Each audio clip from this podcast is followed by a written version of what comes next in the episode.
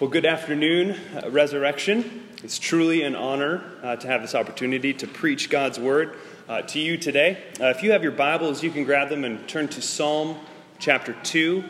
Uh, Psalm chapter 2.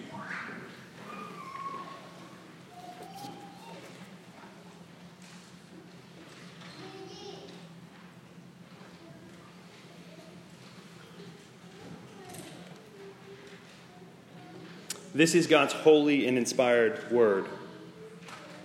Why do the nations rage and the peoples plot in vain?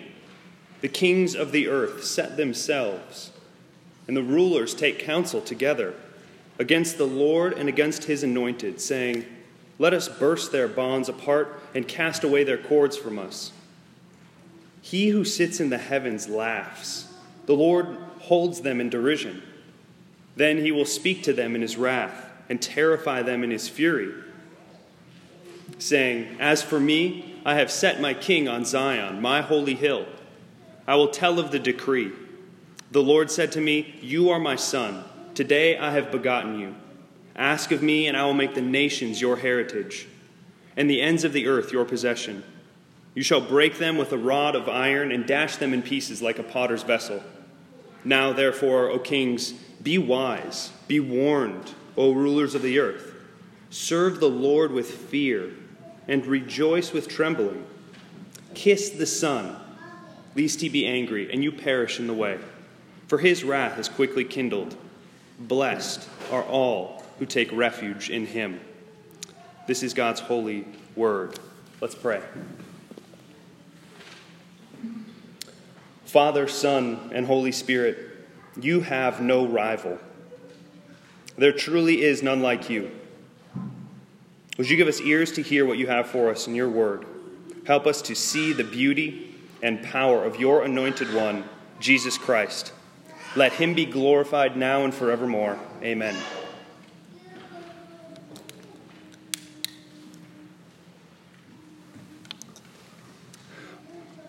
On February 22nd, 1980, during the medal round of the Winter Olympics in Lake Placid, uh, New York, the U.S. men's hockey team lined up to play the Soviet Union. The Soviets had won the gold medal in the fa- uh, five, the six previous Winter Olympics. Um, and they were, of course, heavily favored to win this one as well. The U.S. team was led by coach Herb Brooks and was comprised of mostly amateur players. After, long, after the, the long games, the, U, the U.S. edged out the Soviets to win the gold medal. This game has become to, known, uh, become to be known as the Miracle on Ice and is rated to, by many to be the biggest upset in sports history. Now, the reason I share this story is to point out that this is not how it works with the Lord. Our text does not paint the Lord as just one that is favored to win in the battle against his enemies. There will be no, or there will never be an upset with him. He will always be triumphant. God has no rivals. Therefore, we can take refuge in him. This is the big idea of our text.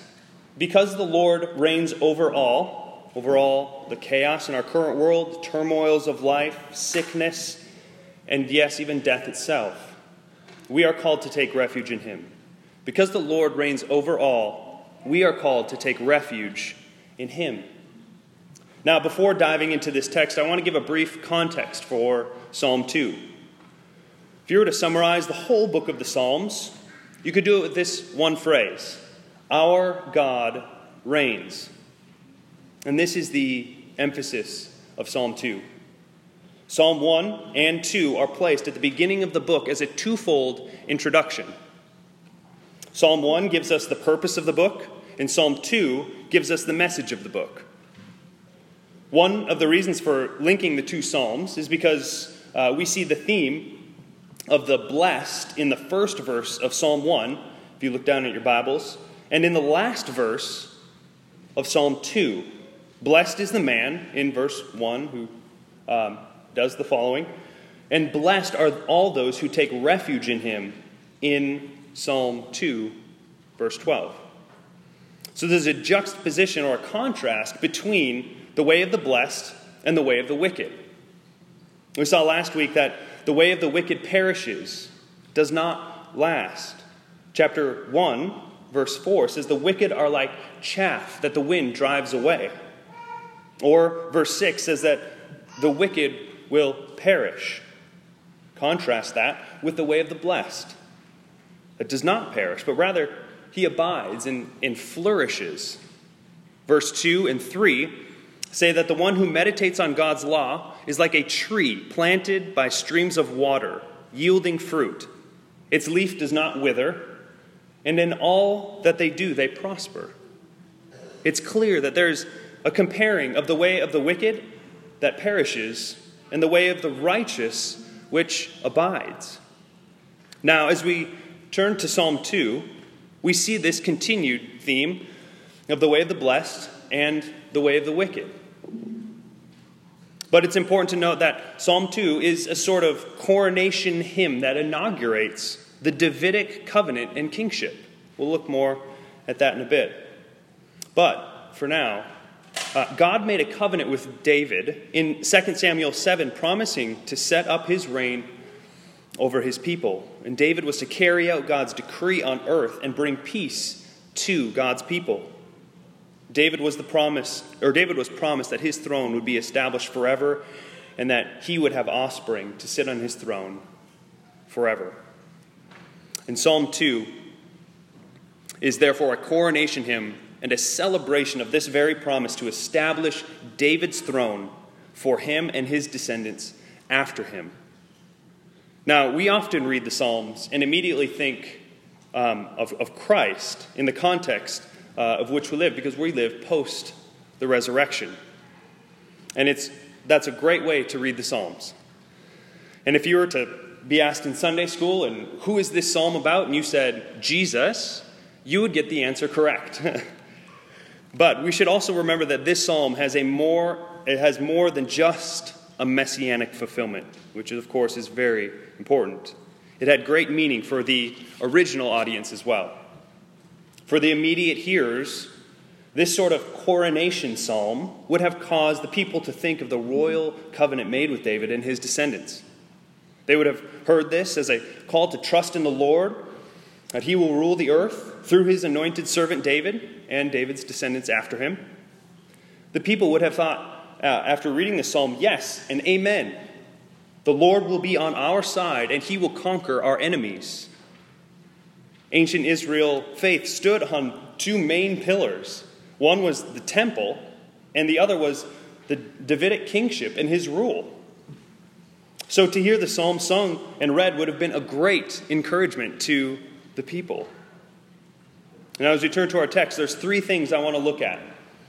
The first is the enemy, the second is the anointed, and the third is the imperative. The the enemy, the anointed, and the imperative.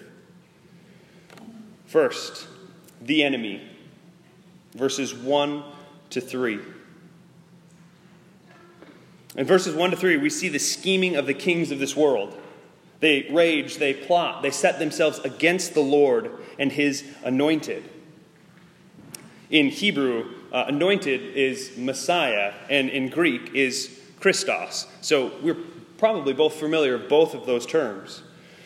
They're not just, uh, these people that set themselves against the Lord are not just indifferent to the Lord and his anointed, but are actively scheming and plotting against him.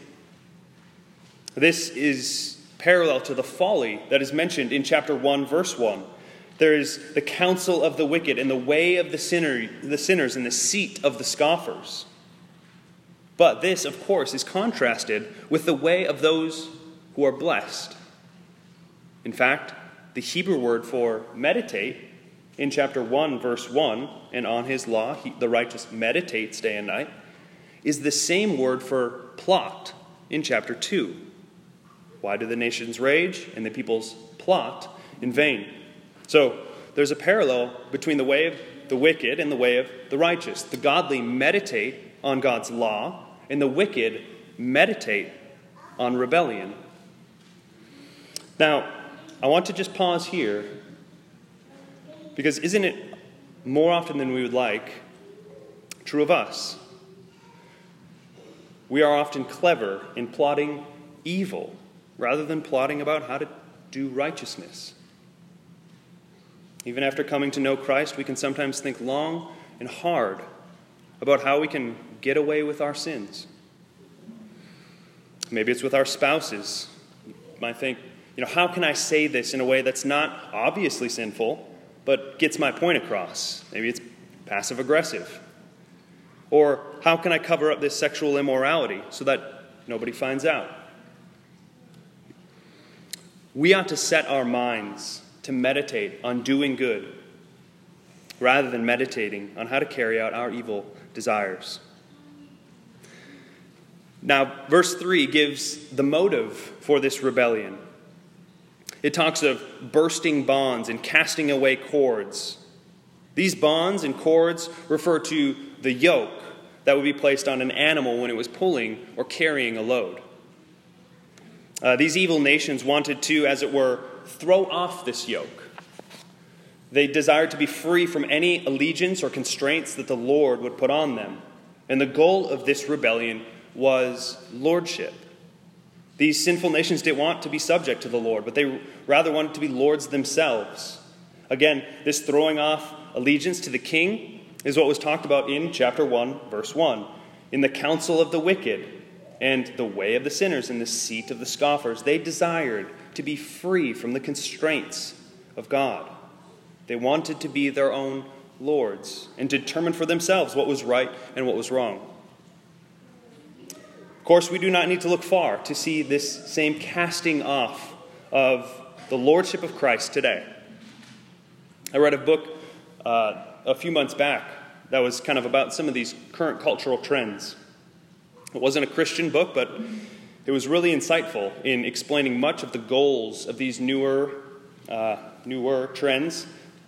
Uh, and their goal is to throw off traditional moral norms. If anything had the whiff of normativity or held some sort of status quo, or the way things have been done in the past, it needed to be abandoned.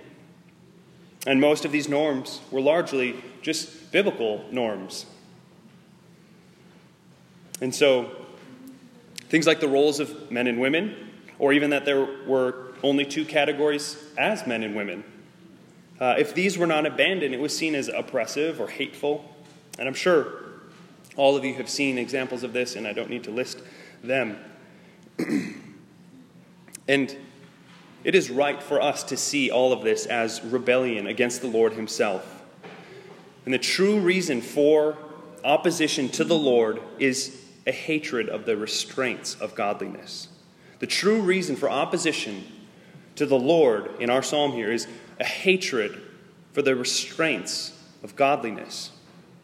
The society we live in tempts us to believe that true happiness comes through personal freedom, in sexual abandon, unbridled material possessions, and all around self centeredness. And we can achieve, through these, we can achieve true personal happiness. But I don't want to just critique those rebellious people out there. I wonder how you respond to the temptations from the world to cast off the ways of the Lord? Do you find yourself compromising on God's standards? Maybe you think, you know, these sexual standards uh, don't seem, or they seem rather, they do seem rather restrictive. What's wrong if there's only two, if there's two consenting adults? After all, I don't want to be labeled homophobic or uh, bigoted. Or maybe you think, uh, if if it is uh, if it's a way I can have a good time with my friends and coworkers, so what's so bad about having one more drink than I should? Maybe it's a little different. Maybe it's there's so much sexual promiscuity around us in our culture, in our TVs and movies. Is it really much worse to be clicking on this website? There is so much pressure from the world to get you and I to conform to its ways, especially with the 24 7 connectedness that we have with each other. But is your thinking and your actions shaped more by Scripture or more by the world?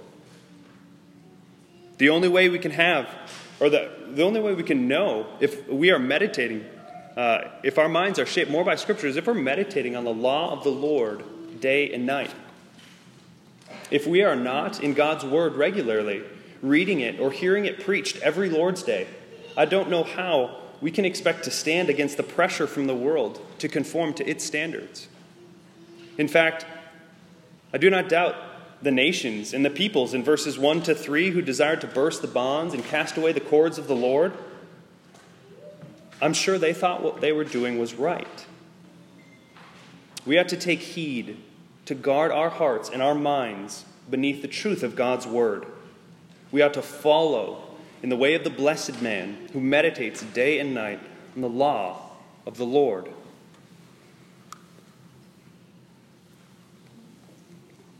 Second point, the anointed, verses 4 to 9. Now we see the Lord's response to this rebellion in 4 to 6. The Lord is not challenged, rather, he laughs at the wicked schemes to, and plots against him and his anointed. The wicked make their plots, but the Lord's response is laughter and derision. The Lord cannot be challenged. We see in verses 5 to 9 that the Lord executes his judgment through his earthly king. It is through the Davidic kingship that God will establish his universal rule over the earth. The king mentioned in verse 6 uh, I have set my king on Zion, is the son mentioned in verse 7. You are my son, today I have begotten you. When you, phrase it, when you hear that phrase, you are my son, today I've begotten you, I'm sure that it immediately reminds you of other places in the New Testament that speak of Jesus in this way, such as Acts 13 and Hebrews 1, or even at Jesus' baptism, uh, when God says, This is my son.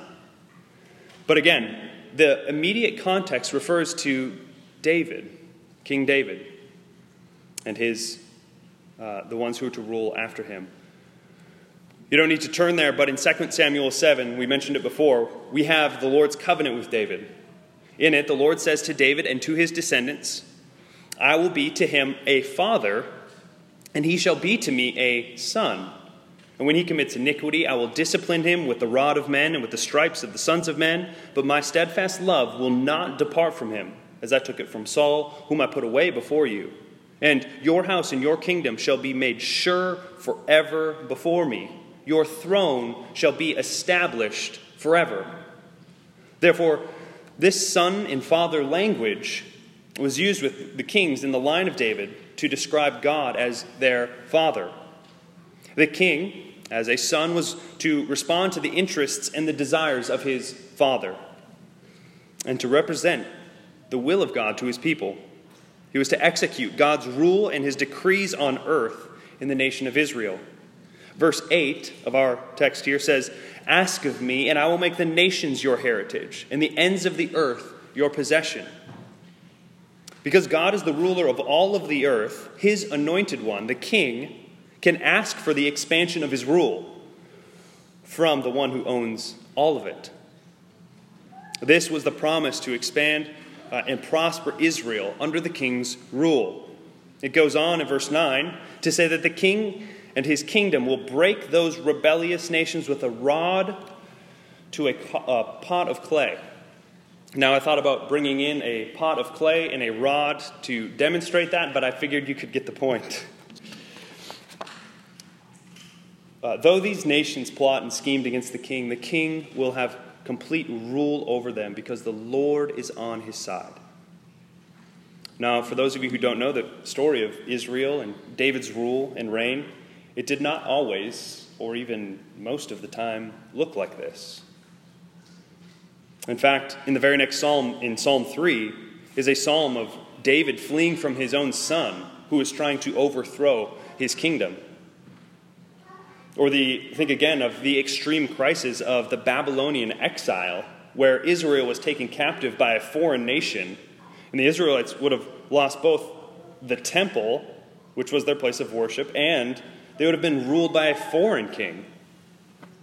So you can imagine them hearing Psalm 2 read and them looking around thinking, huh, you know, I didn't, I don't know how possibly this can turn out the way that we're reading here. Because our enemies seem to have great success over us. They felt this tension, and they knew that there must come one who was to accomplish this reign and rule over the nations, as this psalm describes. Now, the Jews of Jesus' time would have been expecting this sort of rule from the Messiah. They would have thought that the anointed would come and restore Israel and set up this kingdom.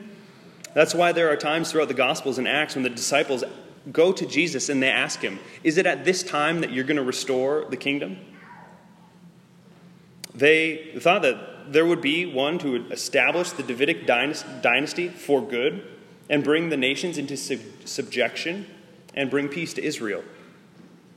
But what all of these human kings of Israel and Judah were unable to do, God would do and accomplish through his anointed one, Jesus the Messiah. Christ is the ultimate fulfillment and realization of this. He is the one who has come to set up the Lord's ultimate rule. But it is not in the way that most expected. Christ did come and conquer. He is the one who said, All authority in heaven and on earth is given to me. Christ is the one who rules heaven and earth. Christ further gives the church the command to disciple the nations in Matthew 28. That is, to bring them under submission, or as verse 12 says of our text, to kiss the Son. It is not through a violent force, but it is through the message of the gospel. It is through the gospel that we are called to bring the nations to submit to the lordship of Christ, the ruler of all. And in this sense, the gospel is a sort of iron rod that is used to bring the nations into submission to Christ. Of course, there will one day be, or there will be a day when Christ will return, and this iron rod will be the wrath of God, and the still unrepentant nations will be brought into subjection by force. But as for now, Christ has established his rule, and the church is called to disciple the nations through the power of the gospel.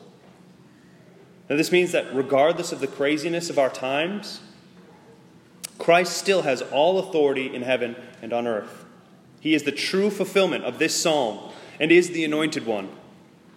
And until he returns, he has called us to disciple the nations and to bring them to submission to Christ, the power of the gospel. That is our great commission.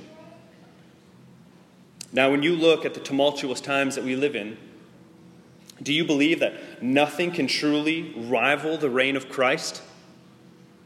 When the nations rage against the Lord, his response is to laugh and to mock. The reason is because it is foolish to think that anything can come even close to rivaling the Lord. What is your response to the plots and the schemes of the church or against the church in your faith? Is it fear? Compromise? You want to hide your faith?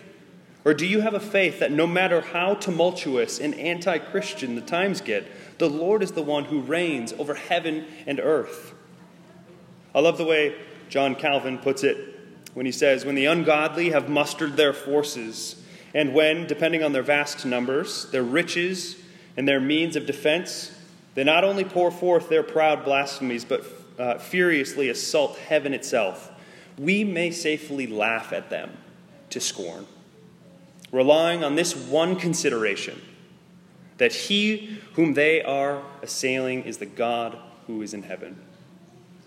I think sometimes we can dishonor Christ, our King, by thinking that his rule actually might be rivaled, and that his gospel is not really an effective strategy to bring about any change. Because the Lord laughs at the threats of his enemies, do we do the same? Do we believe that everyone will one day bow the knee to Christ? Do you believe the gospel, or that the gospel can bring all who do not know Christ into union with him, that it can actually bring salvation to the lost? Or do you think, what can the gospel do for this coworker of mine or my family member who's beyond, so it seems, beyond redemption? They're so far gone in the craziness of the times. We might not say that, but we functionally can believe that. We need to believe that the rod of the gospel really does have the power to break the vessel of man's heart. Friends, we are to have the fullest confidence that our King reigns over heaven and earth and nothing can rival his rule. And the rod of Christ's gospel can save to the uttermost to bring those who are far into the safe refuge of Christ.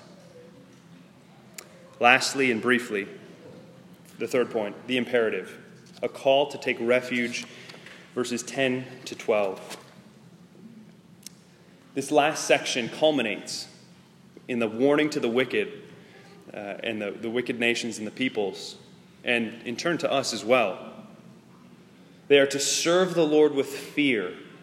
This is, again, because he has no rival. Also, they are to kiss the Son, his anointed. In other words, they are to submit themselves to the Lord's rule and the Lord's anointed, that they may not perish. Verse 12 shows us, or shows the sign of submission, which is a kiss. The nations are warned to fear and recognize the lordship of God. Again, here in verse 12, we see the way of the wicked and the way of the blessed. Those who do not kiss the Son will perish. The way of the wicked will not last. They will be like the chaff in chapter 1. But the way of the blessed are those who do take refuge in Him. Those who do bring themselves under submission to the rule of the King will find refuge in Him. They will be like the planted tree by streams of water we saw in chapter 1. We are, we are called to take refuge in the Son from the storms and threats of this world. It is in Christ Himself, or it is Christ Himself, who said, Come to me, all who are weary and heavy laden, and I will give you rest. The connection of this psalm to Christ cannot be emphasized enough. We could spend hours going through the way the ways Christ is the full realization of the Old Testament. But it's good to be reminded that our King is the one who conquers our enemies and will bring the nations under submission. We are blessed indeed to be able to come and take refuge in, refuge in such a king. But Christ also conquered a different enemy than just the nations and the peoples of the earth. He was the king who conquered a different enemy than was expected. He came humble and riding on a donkey. He did not come in his, ex, uh, his expected kingly fashion. The Father sent his only Son on the mission, on the mission of accomplishing everything that had uh, been expected from David and his sons that is, obedience and loyalty integrity, justice, and righteousness. Only Jesus is the true fulfillment of these promises.